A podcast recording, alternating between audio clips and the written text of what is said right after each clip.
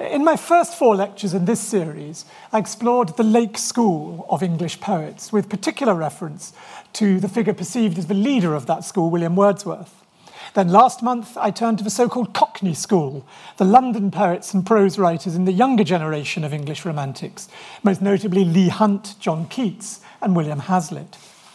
I perhaps should have called this final lecture the Satanic School, because that was the name given to the circle that emerged at the same time during the Regency years around the charismatic figure of Lord Byron. But I didn't want to give the impression that I'd be lecturing about black magic for fear of attracting the wrong kind of audience. Besides, Byron is such a towering figure that he stole the title and most of the lecture. My apologies accordingly to particular fans of P.B. Shelley, whose voice has not been much heard in this lecture series, other than via my reading last month of his sonnet Ozymandias. He will, however, make a cameo return appearance in the closing moments. The paradox of Byron is that he was both the most romantic and the most anti romantic of poets. There are times when his tone is almost indistinguishable from that of Wordsworth, communing with himself and nature in the Lake District. All heaven and earth are still, though not in sleep, but breathless as we grow when feeling most, and silent as we stand in thoughts too deep.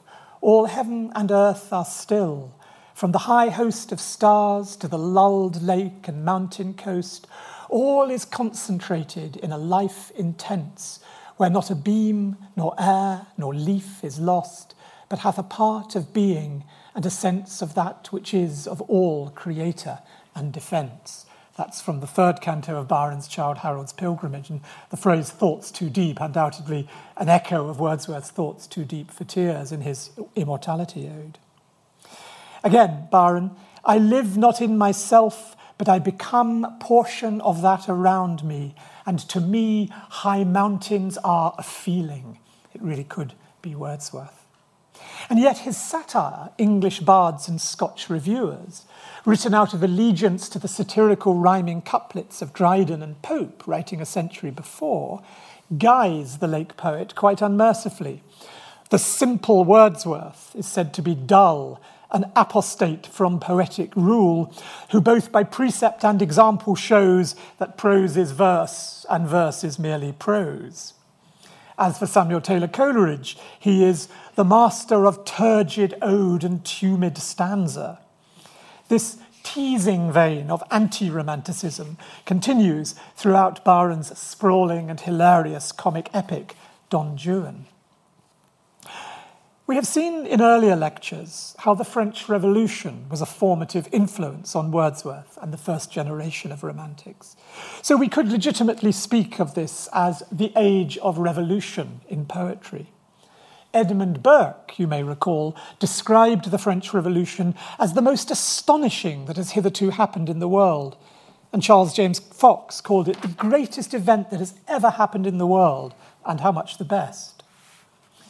Now, a great event is a kind of spectacle, and the human response to a great spectacle can indeed be astonishment, Burke's word. And it is emotional responses, whether to political events, the wonders of the natural world, or to any human encounter involving strong feeling. We already have seen that word feeling in Byron whether it's a love affair, a death, an act of sympathy. These are the things that the Romantics were most interested in. Remember, Wordsworth defined poetry as the spontaneous overflow of powerful feelings. Byron, analogously, called poetry the lava of the imagination, that is to say, a volcanic eruption of passion into words. In the light of this, I'd like to suggest that a useful term with which to characterize this period of extraordinary innovation in poetry would be the age of sensation. The word itself underwent some intriguing developments in the period. The primary meaning of sensation during the 18th century was, to quote the scrupulously detailed definition of the Oxford English Dictionary, an operation of any of the senses a psychical affection or state of consciousness consequent on and related to a particular condition of some portion of the bodily organism, or a particular impression received by one of the organs of sense. 18th century philosophers were especially interested in how such sensations operated. David Hartley, after whom Coleridge named his eldest son, proposed that sense perception and the association of ideas in the mind worked through a mysterious process of internal vibrations. The Scottish Enlightenment philosopher Thomas Reid explored the physicality of the process. When I grasp an ivory ball in my mind, I feel a certain sensation of touch.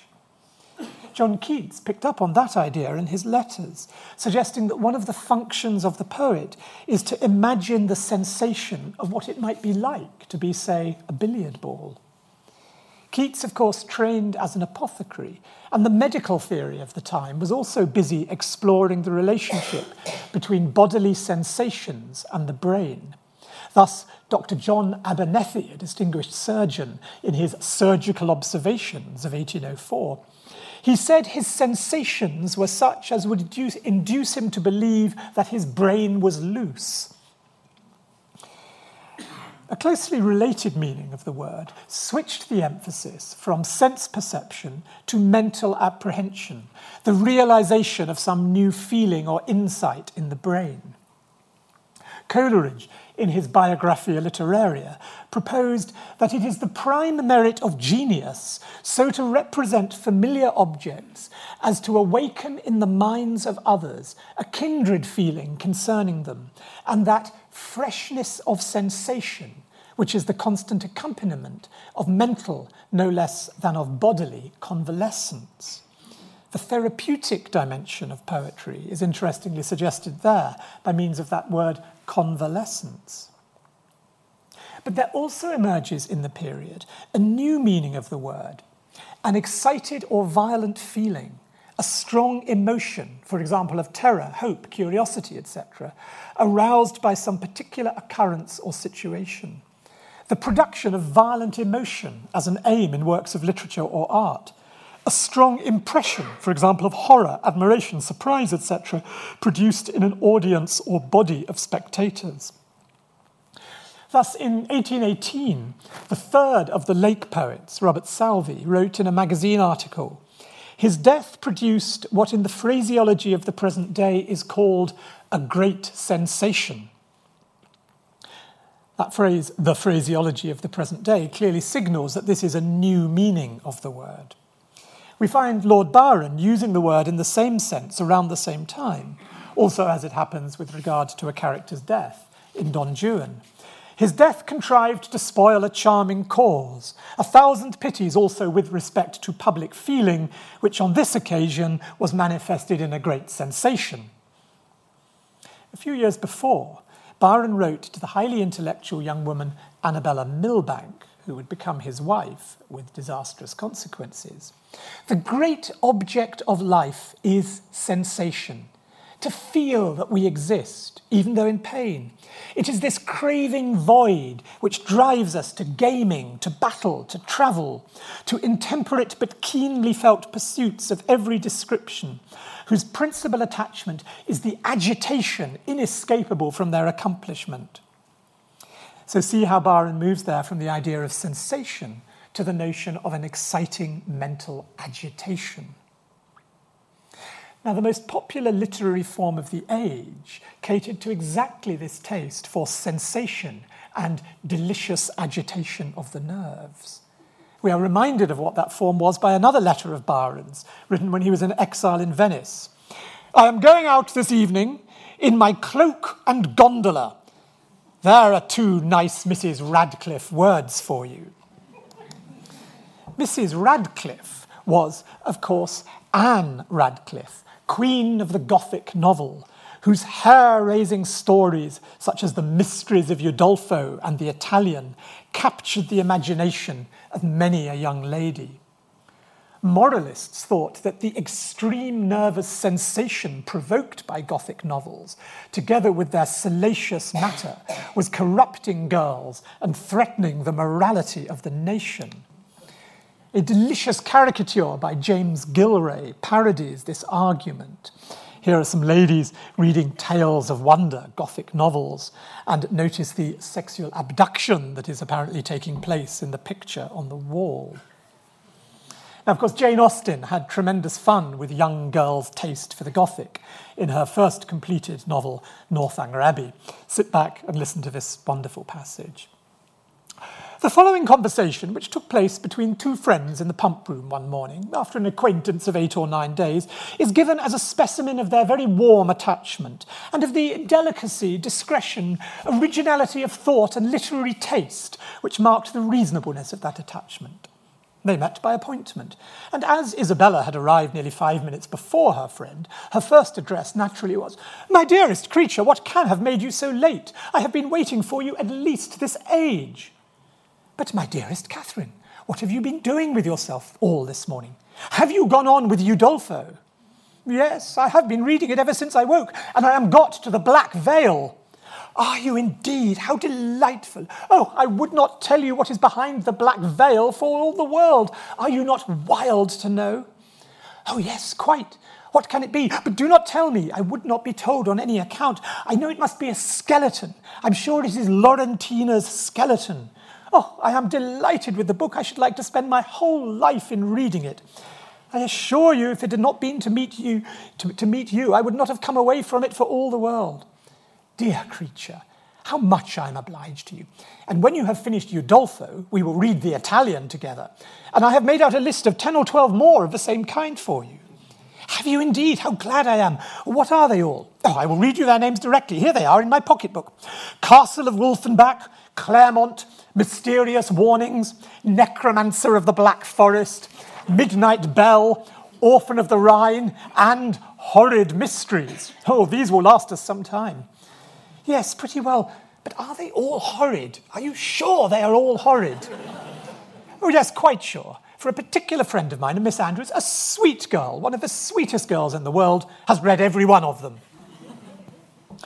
Well, of course, we don't often think of Jane Austen in the context of the Romantic movement, but we should remember that she was born just a couple of years after Wordsworth and Coleridge, and that she began writing her novels in the revolutionary decade of the 1790s, when the novel of sensation was all the rage.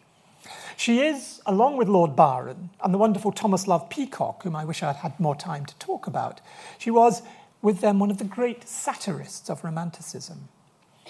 Her acute consciousness that the Regency period, when she wrote her mature novels, was the literary age of sensation, is on full display in her last two books. Having parodied the sensationalism of the Gothic novel at the beginning of her career, she turns to romantic poetry at its end. Here is an exceptionally interesting passage in Persuasion, begun in late 1815 and finished by August 1816. First, Austen sets up the scene. While Captains Wentworth and Harville led the talk on one side of the room, and by recurring to former days supplied anecdotes in abundance to occupy and entertain the others, it fell to Anne's lot to be placed rather apart with Captain Benwick, and a very good impulse of her nature obliged her to begin an acquaintance with him. He was shy and disposed to abstraction. He was evidently a young man of considerable taste in reading, though principally in poetry. And besides the persuasion of having given him at least an evening's indulgence in the discussion of subjects which his usual companions had no concern in, she had the hope of being of real use to him in some suggestions as to the duty and benefit of struggling against affliction which had naturally grown out of their conversation. Captain Benwick has had his heart broken. Then Jane Austen writes one of the longest sentences in her entire oeuvre capturing the breathless enthusiasm of the reader of romantic poetry. For though shy, he did not seem reserved. It had rather the appearance of feelings glad to burst their usual restraints, that idea of strong feeling again. And having talked of poetry, the richness of the present age, and gone through a brief comparison of opinion as to the first rate poets, trying to ascertain whether Marmion or the Lady of the Lake were to be preferred, and how ranked the Giaour and the Bride of Abydos, and moreover, how the Giaour was to be pronounced, he showed himself so intimately acquainted with all the tenderest songs of the one poet and all the impassioned descriptions of hopeless agony of the other. He repeated with such tremulous feeling the various lines which imaged a broken heart or a mind destroyed by wretchedness, and looked so entirely as if he meant to be understood that she ventured to hope he did not always read only poetry, and to say that she thought it was the misfortune of poetry to be seldom safely enjoyed by those who enjoyed it completely, and that the strong feelings which alone could estimate it truly were the very feelings which ought to taste it but sparingly. That is the problem of Romanticism in a nutshell. And Anne goes on to suggest that Benwick should include a larger allowance of prose in his daily study, before realizing that, as someone who has turned to poetry herself when in a state of heartbreak, she is hardly the person to set a proper anti romantic example. The poems to which Captain Benwick refers were the most popular works of the age, the narrative poems of Sir Walter Scott and Lord Byron. Marmion, A Tale of Flodden Field, was Scott's second major poem, published in 1808. Constable, his publisher, was so sure that it would be a bestseller that he offered a thousand guineas for the copyright unseen. Two years later, Scott published a follow up, The Lady of the Lake, which sold in phenomenal numbers and made the Trossachs into a tourist destination. Byron saw that a long narrative poem with a romantic setting and a love story at the centre would be a recipe for success. And between 1813 and 1815, he churned out his The Giaour, The Bride of Abydos, Lara, and The Corsair, which sold 10,000 copies on the day of publication. Set in the Mediterranean and full of bloodthirsty pirates and gorgeous, swooning women, not to mention the odd vampire, these Turkish tales inaugurated a fashion for what Byron called Orientalism.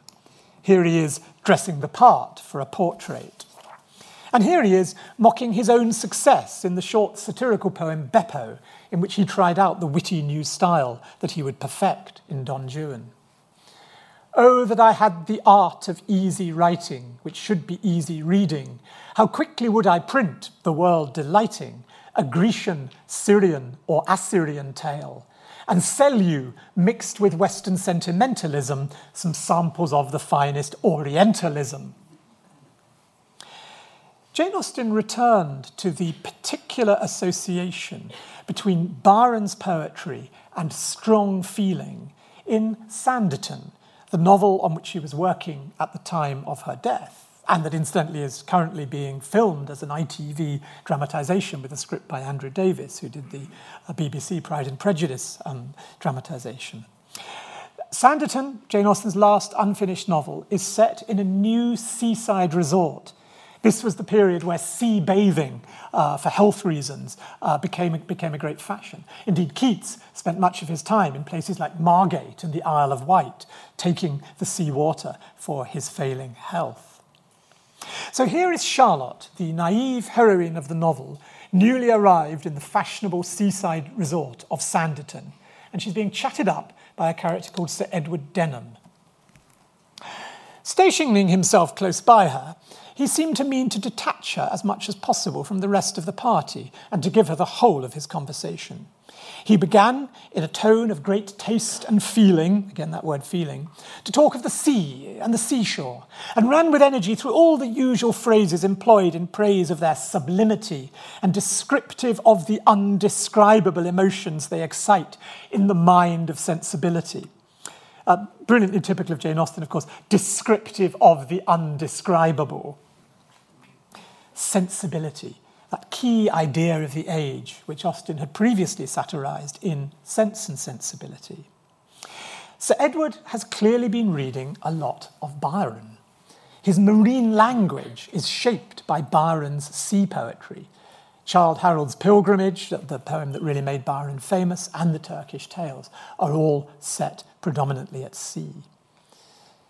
Sir, Sir Edward has no real experience of the sea which of course was something Jane Austen knew a lot about, thanks to her brothers, who had been distinguished sailors serving in the Royal Navy throughout the Napoleonic Wars. She knew from family letters what seafaring was really like.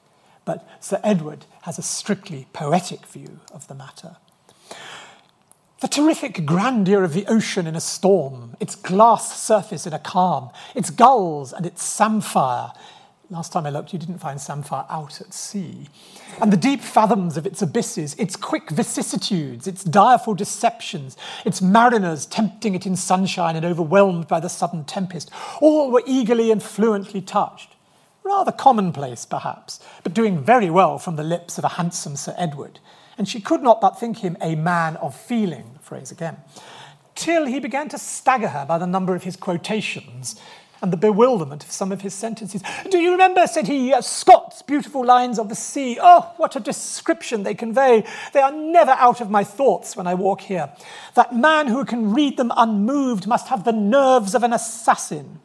Heaven defend me from meeting such a man unarmed.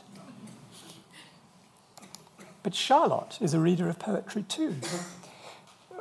What description do you mean? said Charlotte. I remember none at this moment of the sea in either of Scott's poems. Oh, do you not indeed? Oh, no, nor can I exactly recall the beginning at this moment. But you cannot have forgotten his description of woman. Oh, woman in our hours of ease. Delicious, delicious. Had he written nothing more, he would have been immortal. Sir Edward has changed the subject because he has misremembered. It was Byron, not Scott, who wrote memorable lines about the sea such as the opening of that bestseller, The Corsair.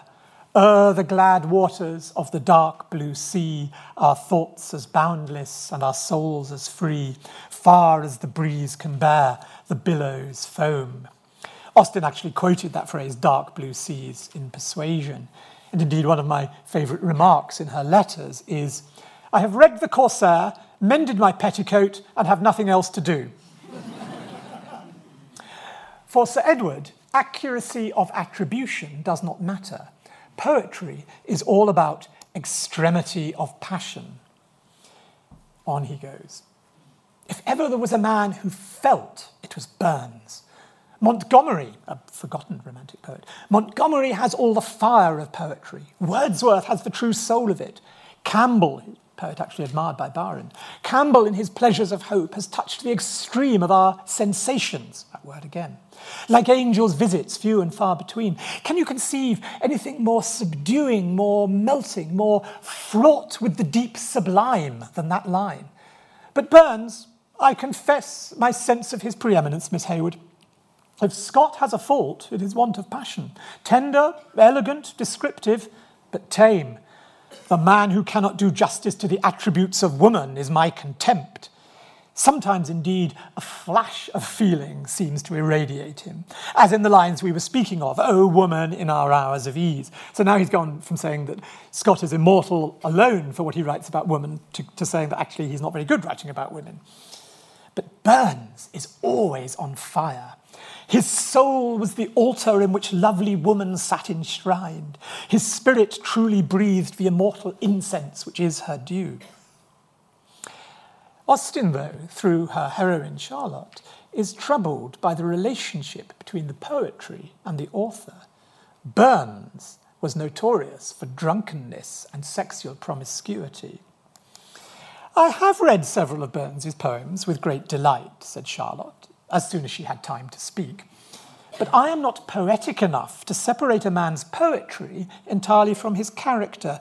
And poor Burns's known irregularities greatly interrupt my enjoyment of his lines. I have difficulty in depending on the truth of his feelings as a lover. And of course, that's a great Jane Austen theme, isn't it? Between the differences between the men for whom there is truth in their feelings as a lover and those who are simply out to seduce. I have not faith in the sincerity of the affections of a man of his description. He felt and he wrote and he forgot. Oh, no, no, no, no, exclaimed Sir Edward in an ecstasy. He was all ardour and truth. His genius and his susceptibilities might lead him into some aberrations. But who is perfect? It were hypercriticism, it were pseudo philosophy to expect from the soul of high toned genius the grovellings of a common mind. The coruscations of talent elicited by impassioned feeling in the breast of man are perhaps incompatible with some of the prosaic decencies of life. Nor can you, loveliest Miss Heywood, speaking with an air of deep sentiment. Nor can any woman be a fair judge of what a man may be propelled to say, write, or do by the sovereign impulses of illimitable ardour. This was very fine, but if Charlotte understood it at all, not very moral. And being, moreover, by no means pleased with his extraordinary style of compliment, she gravely answered, I really know nothing of the matter. This is a charming day. The wind, I fancy, must be southerly. Great English move, isn't it? If things are getting awkward, change the topic, talk about the weather. Happy, happy wind to engage Miss Heywood's thoughts. She began to think him downright silly.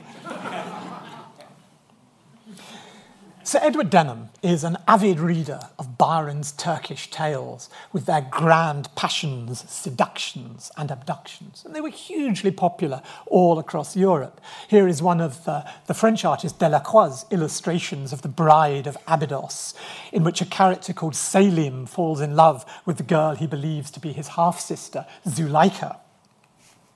Max Beerbohm got the name for Zuleika Dobson uh, from there. Um, and of course, Byron was in love with his half sister. So Sir Edward, uh, as a Byronic figure, decides to model himself on Samuel Richardson's seducer, Lovelace, who was a great hero of Byron's, the character, that is, who ends up raping the virtuous Clarissa in the most admired novel of the 18th century, a novel that Jane Austen uh, very, very much admired. Alas, Jane Austen's illness got worse. Sanditon, she's writing in the last months of her life, and she abandoned the novel just as the ridiculous Sir Edward was on the brink of seeking to seduce, abduct, or rape uh, a virtuous young girl called Clara Brereton. The escapade would doubtless have ended in comic deflation rather than the darker consequences of the actions of Jane Austen's earlier seducer, George Wickham, in Pride and Prejudice. The last we hear of Denham is that his attempt to outdo the villainy of Lovelace and the exotic Orientalism of Byron's swashbuckling lovers has been somewhat thwarted by his lack of cash. If she could not be won by affection, he must carry her off. So if he can't seduce her, he's going to abduct her. He knew his business. Already had he many musings on the subject. If he were constrained so to act, he must naturally wish to strike out something new, to exceed those who had gone before him. So in the novel, Lovelace abducts Clarissa and sort of takes her off to a secluded house in the country. Um, and so, so Sir Edward thinks he must outdo that. Uh, to, to, exceed those who had gone before him. He felt a strong curiosity to ascertain whether the neighbourhood of Timbuktu might not afford some solitary house adapted for Clara's reception. So Byron gets as far as uh, the, the Mediterranean, but he wants to go to Timbuktu. But the expense, alas, of measures in that masterly style was ill suited to his purse, and prudence obliged him to prefer the quietest sort of ruin and disgrace for the object of his affections to the more renowned. Well, Jane Austen had no time for what, in a wonderful phrase, she called superfluity of sensation.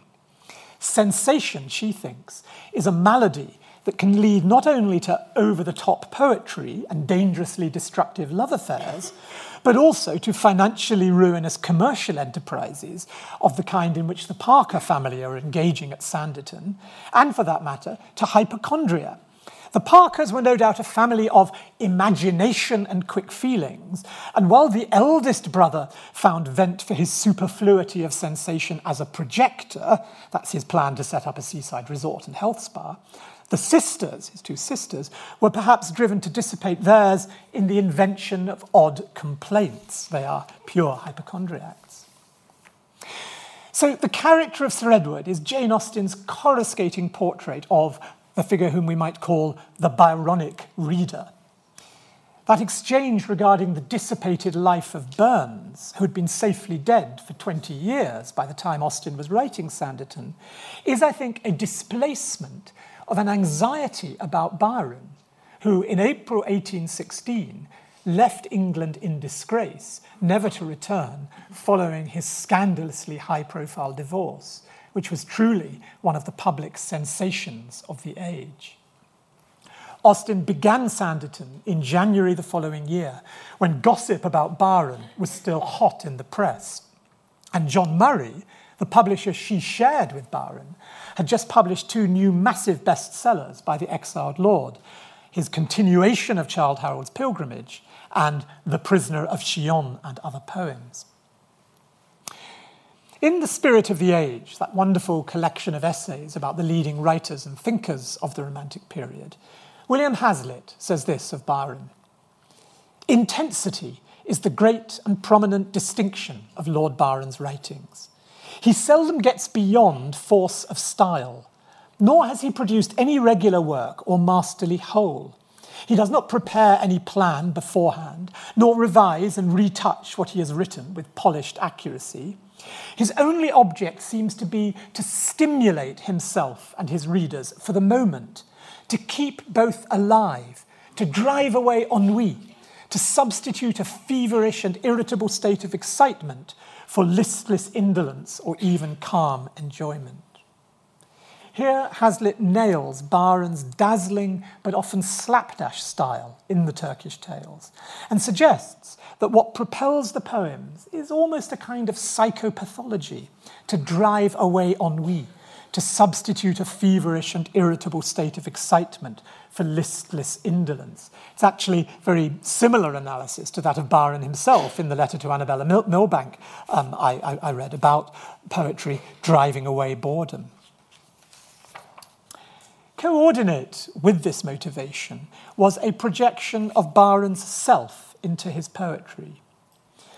You will perhaps perceive in parts a coincidence in my own state of mind with that of my hero, Byron said of the Giaour, but he could equally well have said it of the Bride of Abydos or Lara, or for that matter, Childe Harold's Pilgrimage. Byron's life provoked even more comment than his poetry. Indeed, of all English poets, Byron must be the one whose life has exercised most fascination and whose work has been most persistently subordinated to his biography. Some of the most celebrated romantic heroes are to be found in his poetry, but Byron himself is the quintessential romantic hero.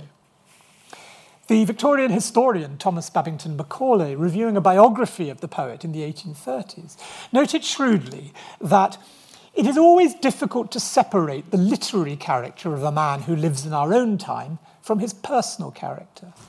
It is peculiarly difficult to make this separation in the case of Lord Byron, for it is scarcely too much to say that Lord Byron never wrote without some reference, direct or indirect, to himself. The interest excited by the events of his life mingles itself in our minds, and probably in the minds of almost all our readers, with the interest which properly belongs to his works. All Byron's characters, Macaulay suggests, are essentially the same. The Byronic hero looks up to the sky or stands apart in gloomy contemplation. He is an exile from his own country. He moves in a sublime landscape. He is frowning, darkly dressed, with a piercing eye, a haggard expression, and just the occasional smile. I've put up there one of the artist John Martin's illustrations from uh, Byron's dramatic poem, Manfred, and the brooding figure there could well be not just Manfred, but Byron himself. Indeed, Macaulay goes so far as to say that Lord Byron could exhibit only one man and only one woman.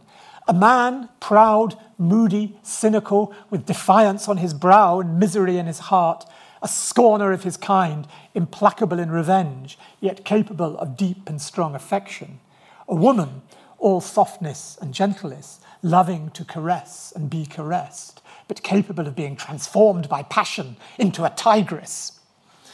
This Byronic female, well represented by the characters of Zuleika in The Bride of Abydos and Medora in The Corsair, is very much a man's woman.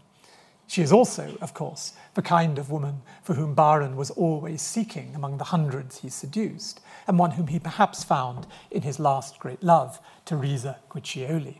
And of course, what Byron does in his comic Don Juan, his last great unfinished epic, is instead of having the brooding male figure, he has the innocent male the Byron's Don Juan is, as it were, the opposite of Don Giovanni. He's something of an innocent, and it's all the women who are throwing themselves at him. Macaulay's analysis keeps returning rightly to the problem of Byron's own self. He was himself the beginning, the middle, and the end of all his own poetry, the hero of every tale, the chief object in every landscape. So, the wandering Childe Harold, the pirate chief Conrad the Corsair, Selim in love with his half sister in the, in the Bride of Abydos, Manfred in his alpine landscape, a crowd of other characters. They were universally considered to be loose incognitos of the poet himself. But as Macaulay suggests, there was a strong element of dramatic posing about the process. How far the character in which he exhibited himself was genuine and how far theatrical, it would probably have puzzled himself to say. One factor which suggests that the Byronic hero was a theatrical pose, a projection into what the public wanted, is the literary context in which he wrote. It was as much the case that his life imitated the art of the previous 30 or 40 years as that his art imitated his own life. The hero who is in despair, who is sick at heart, at war with society, who is characterized by pride, will, and defiance, such a figure is in tune with the broader attributes of Romanticism that we have explored throughout this lecture series, going back to things I was saying about uh, figures uh, such as um, the Goethe, uh, Goethe's um, sorrows of, of, of, of, the young Werther, the Weltschmerz, the ennui, the wanderlust, the isolation, the central focus on the self and the will, the association with rebellion and revolution, the admiration for the Prometheus of classical mythology and the Satan of Milton's Paradise Lost. The literature we've been looking at is steeped in all these figures, and it's as if Byron then brings these mythic figures to life.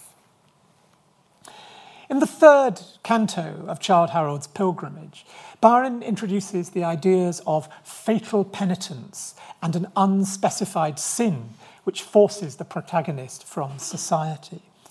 Now, he's writing this just after the, uh, the, the, the, divorce, the scandal around his marriage.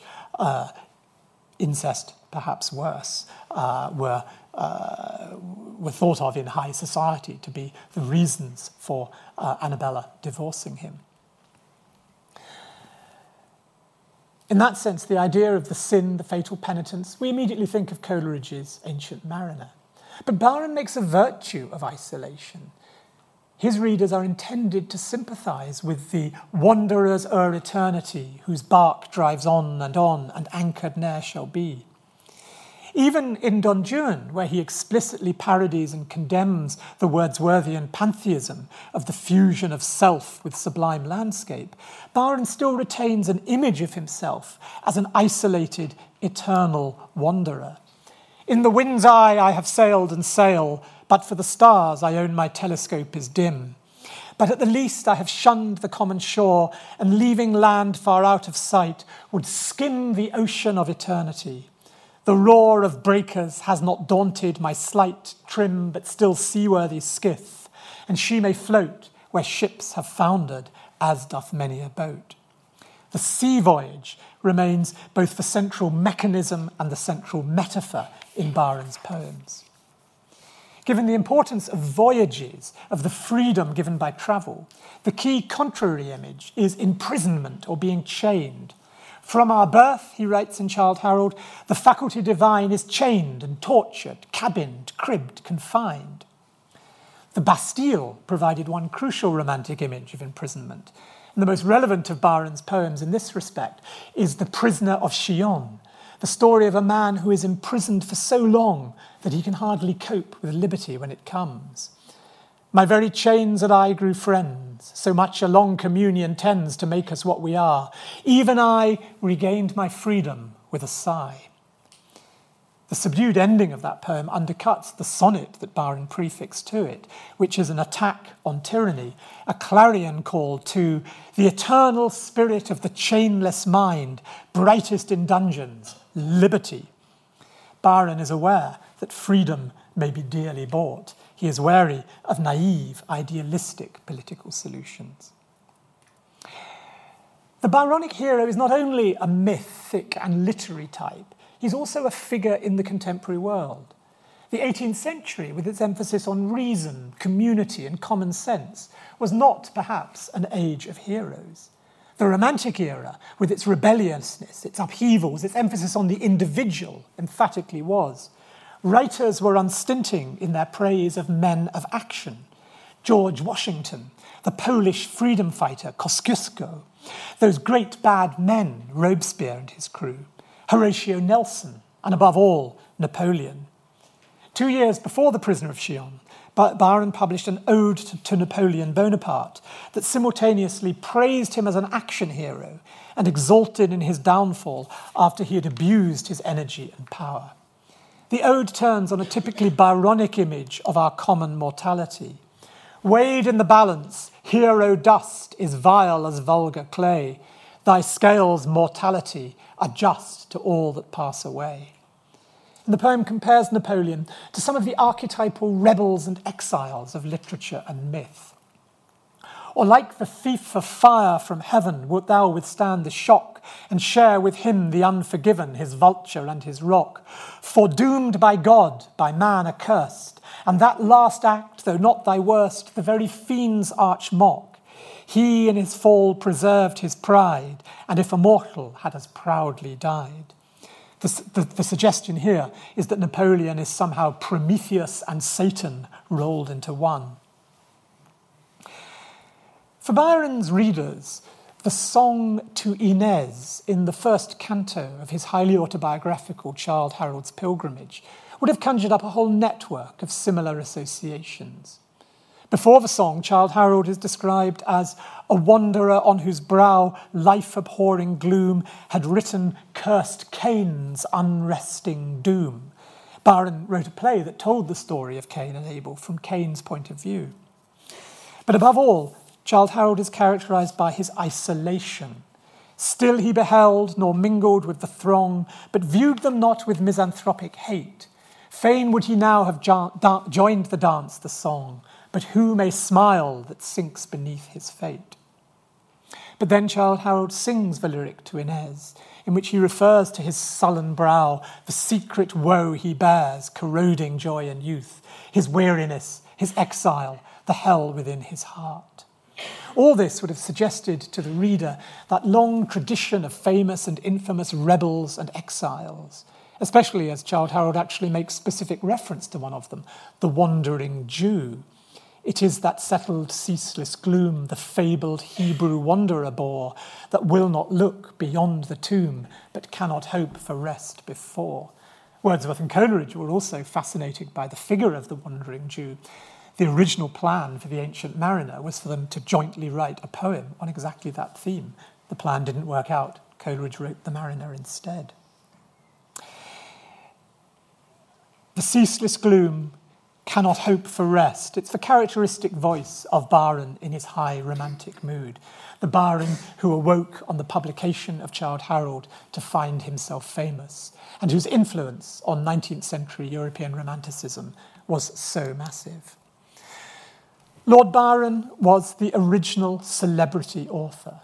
His death on his way to fight for the freedom of Greece made international headlines. In a very real sense, high romanticism died with him.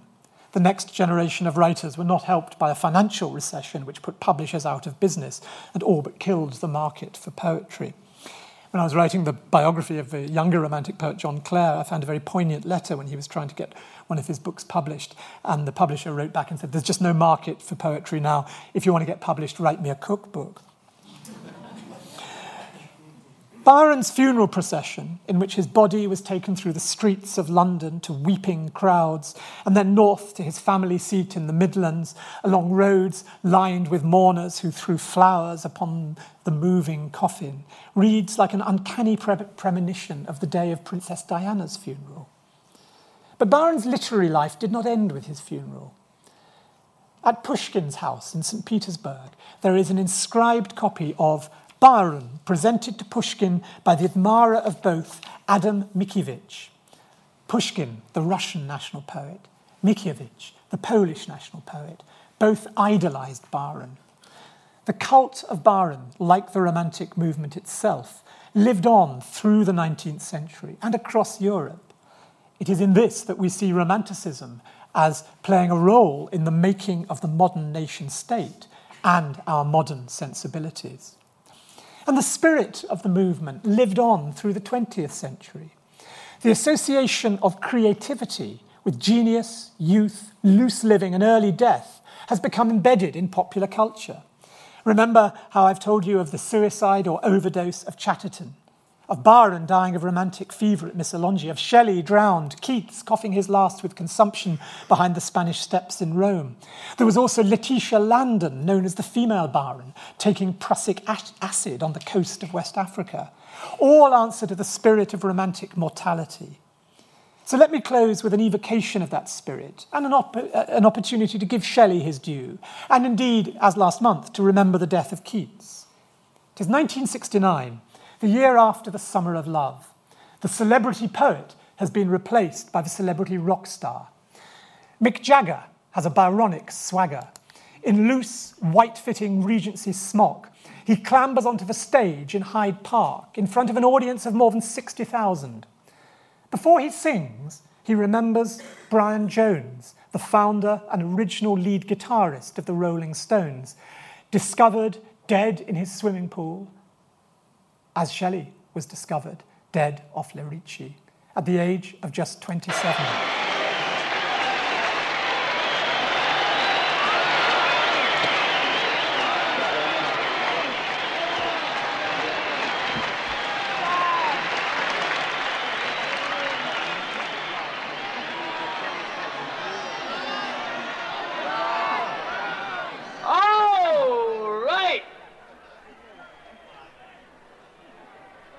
Okay, now listen. Now, will you just cool it just for a minute? Because I really would like to say something for Brian. And I'd really dig it if you would be with us when I, well, what I'm going to say. I really, I really don't know how to do this sort of thing, but I'm going to try. And I hope you can just, just cool it just before we start. And I really hope, if you do, I really appreciate it if I could just say a few words what I think I feel about Brian, and I, am sure you do, and what we feel about him just going when we didn't expect him to. Okay. Okay, are you, you going to be quiet or not? Okay. I just want to say something that was written by Shelley, and I think it goes with what happened to Brian. Peace peace. He is not dead. He does not sleep. He has awakened from the dreams of life. It's we that are lost in stormy visions and keep with phantoms an unprofitable strife. And in a mad trance we strike with a spirit's knife, invulnerable nothing. We decay like corpses in the charnel. Fear and grief, grief convulse us, and consume us day by day, and cold hopes swarm like worms within our living clay. The one remains, the many change and pass, heaven's light forever shines, earth's shadows fly. Life, like a dome of many-colored glass, stains the white radiance of eternity until death tramples it to fragments. Die, and if thou wouldst be with that which thou dost seek, follow where all is fled.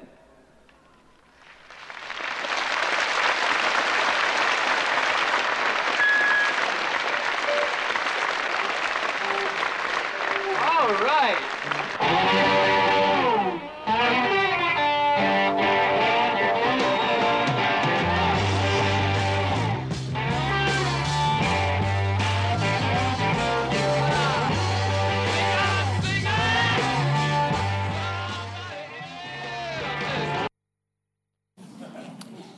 60s have passed, but the influence of Romanticism remains. Shelley's Adonais reminds us that writers achieve a kind of immortality every time someone reads their work. Like Byron, Shelley voyaged only briefly through the stormy sea of life. My spirit's bark is driven far from the shore. I am borne darkly, fearfully afar. But he endures, beating on, boat against the current, borne forward ceaselessly into the future, in the knowledge that as he has given immortality to Keats in that poem, others will one day give immortality to him, as Jagger did that day in Hyde Park, and as I have sought to do for Wordsworth and Coleridge, for Keats and Byron too, as for Shakespeare last year in my lectures as Gresham Professor of Rhetoric. The soul of Adonais, with the other Romantic poets, and with Shakespeare himself, like a star, beacons from the abode where the eternal are. Thank you.